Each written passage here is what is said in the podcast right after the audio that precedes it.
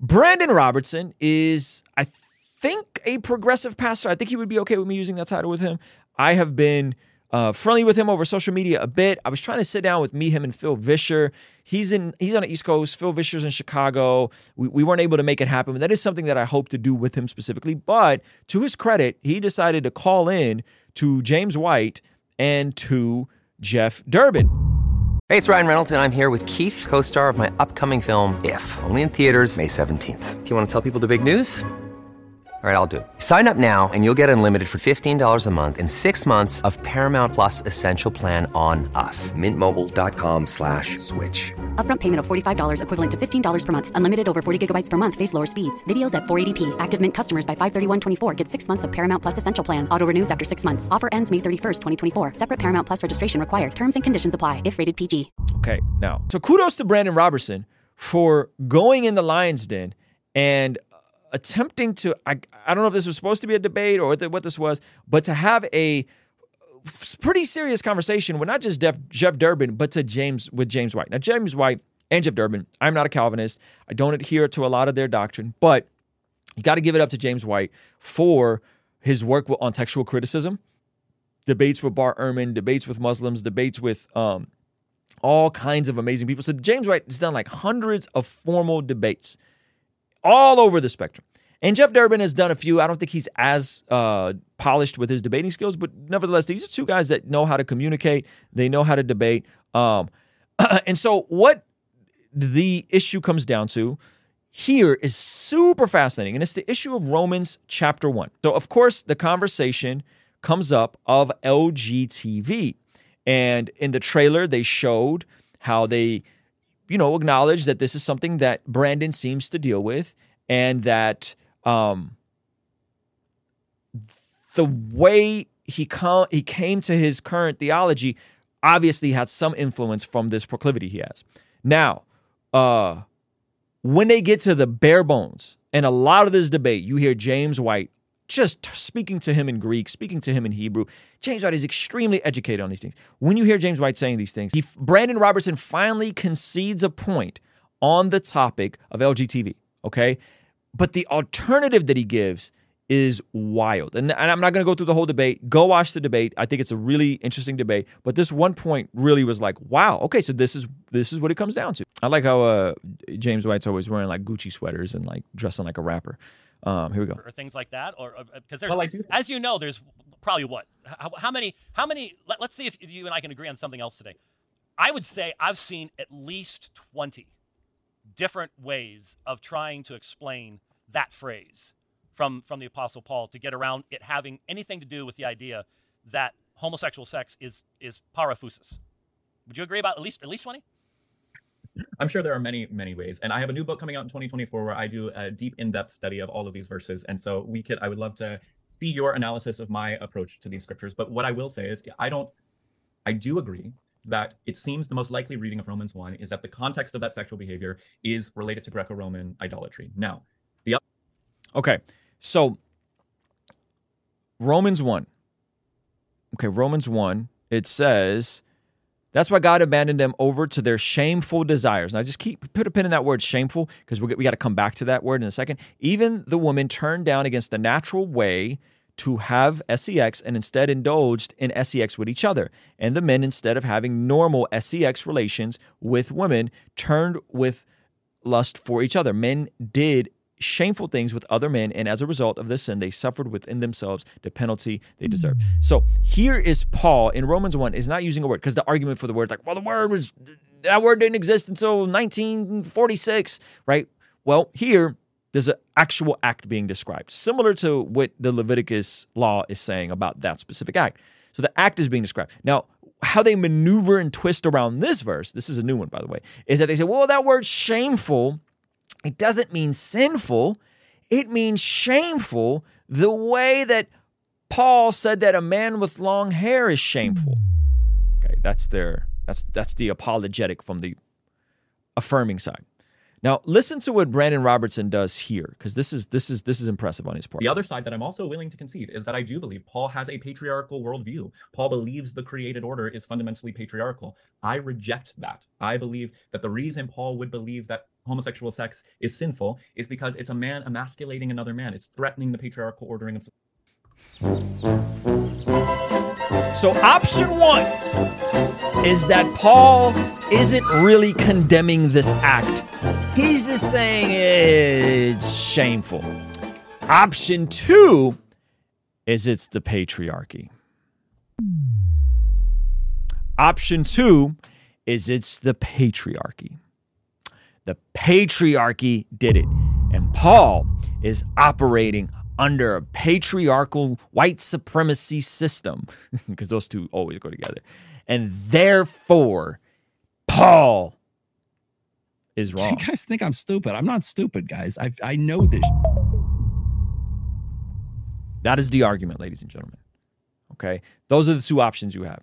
And so uh listen to again, and sometimes you just gotta let people talk, right?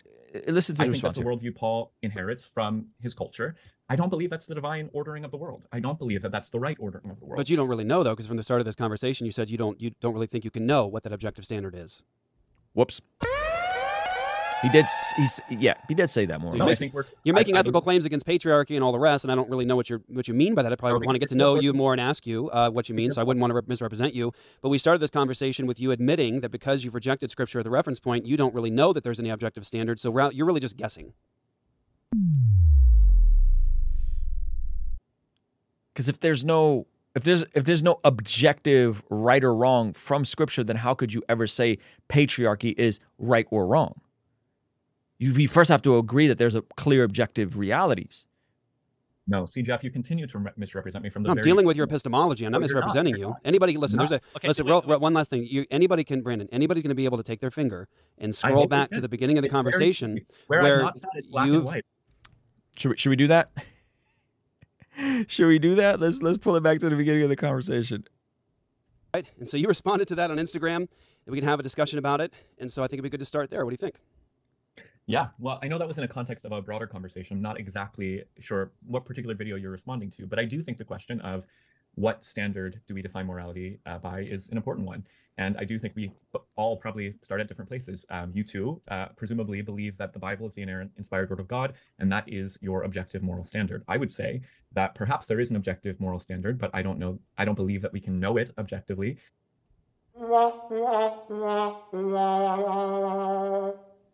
Perhaps there is an objective moral standard, but I don't know if we can know it objectively.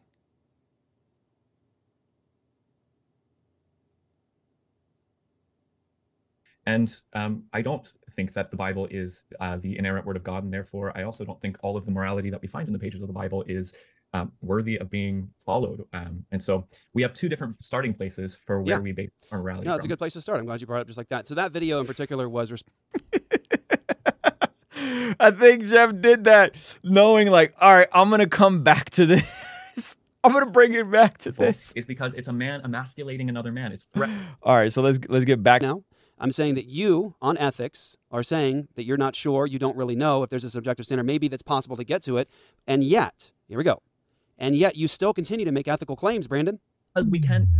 I've never. And you're the center. I cannot know ethical truth. You're the never said center. Oh, no, I know that you make ethical claims. You're misunderstanding the argument. This is an epistemological question. It's an epistemological question. I know you make That's ethical claims, but I'm I saying believe- that you have no justification for your ethical claims because you've abandoned God.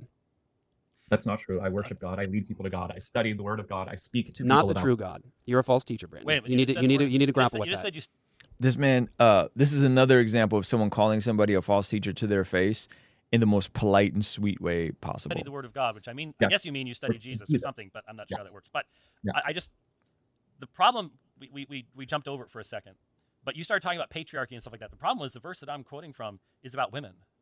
And, no, and, and the objection, into a patriarchal but, but the the objection is clearly from creation, not just Yes, some Paul type of, but but Paul creation. assumes patriarchy is the ordering of creation. It's the result of the fact that God created this world to function in a particular fashion. And if it doesn't function in that particular fashion, it brings death.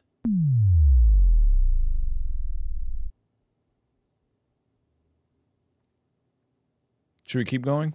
Shall we keep going? Can't blame everything on the patriarchy, ladies and gentlemen. You can't do it. There are certain things that just have a natural order to them. This is called natural law. Okay? You can look at certain things and how they were designed to work and go, well, when these two things happen, that happens. When these two things happen, nothing happens. In fact, the opposite happens. All right? So, uh, that's not patriarchy. That's not white supremacy. That's not right. This is this is just it's just common sense. And that's Which what that's what we see. obviously not true. Loving consensual same-sex relationships do not bring death. They don't bring life.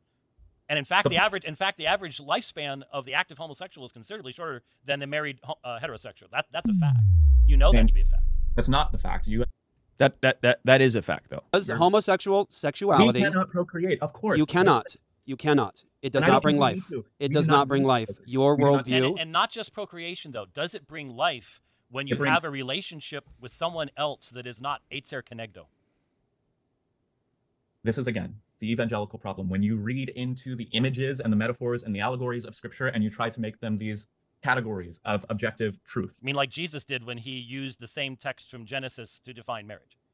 Yes, Matthew and he 19. defines marriage after being asked about heterosexual divorce. He reaffirms heterosexual marriage. Jesus was not making a comment about homosexuals or homosexual. But he was making a comment about God's created order, and that was the point. And I just made a comment about God's created order and used the term, you know what it means, ezer kenegdo, the woman corresponds to, but is different from the man. That's the relationship that brings life. A male-male relationship does not is not capable of doing. I'm not, I'm not even just talking, and I'm not even just talking about procreation.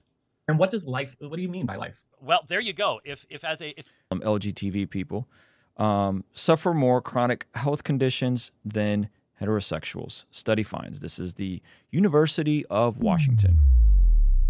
Okay, so what James White said was actually true. Um, I can give you more statistics. Anyone can verify what he said, and it's it's actually much worse than that. When you really get into the numbers and the data of likelihood of STIs, likelihood of HIV, likelihood of domestic violence, likelihood right, it's actually it's actually way worse than that. I got a whole video talking about that on uh, Patreon. You guys could check out, which we're not going to go into right now. Okay, I think if anyone just objectively listens, the, Brandon's arguments are not, in my opinion, they, they don't come off very coherent. Uh, the fact that he he summoned it to well, either Paul wasn't talking about that, or Paul is uh, patriarchal and he's wrong. Like, or Paul was talking about that. Paul was inspired by God, and Paul is right, and God is right. Evan asked, "Do you think this was a fair discussion?" Seems like two versus one. I, I, he agreed to it, so no, I don't think it was a fair discussion. I, I just said that. No, I would not listen. I would spend if I ever had to debate James White, who's a a, a great debater. I would spend a ton of time prepping, and and not just prepping, but like doing mock debates, all that kind of stuff. So I don't know what would possess him to go into debating James White and uh, and Jeff Durbin. I don't know. I don't know what would what would possess him to do that. I don't think that was very sharp on his part. Um, so no, I don't think it was fair. But I mean, he he clearly showed up. Consider partnering with us for our online community. Five dollars a month. You get these replays of the after party streams every single day. You get our podcast early before they go live and exclusive segments. You get access to our private Discord and discount codes for our merch and a bunch of other stuff. So if you want to partner with us, it would really mean the world to me if you did for only $5 a month. So we can stay independent, answering only to you, and never, ever, ever have to do a brand deal or make commercials like this. Our friends at Genucel Skincare have exciting news to celebrate in 2023. Using Manscaped during my showers after workout has given me much more confidence. And that's where Mudwater comes in. True Classic has got your back. All thanks to the sponsor of today's video, SayMine.com. Established Titles is your opportunity to earn the title of Laird or Lady. Subject to credit approval rates range from 7.99% APR to 19.99% APR, included 0.50% auto pay discount. If you don't want us to make ads with brands you don't care about, sign up for our online community for as little as $5 a month to keep us independent and ultimately answering to you as our boss. You get all sorts of benefits like daily replays of our after party streams, exclusive access to our Discord community, and early access to our podcast interviews, all starting for only $5 a month. Kingstream Entertainment. Bruce Lawn.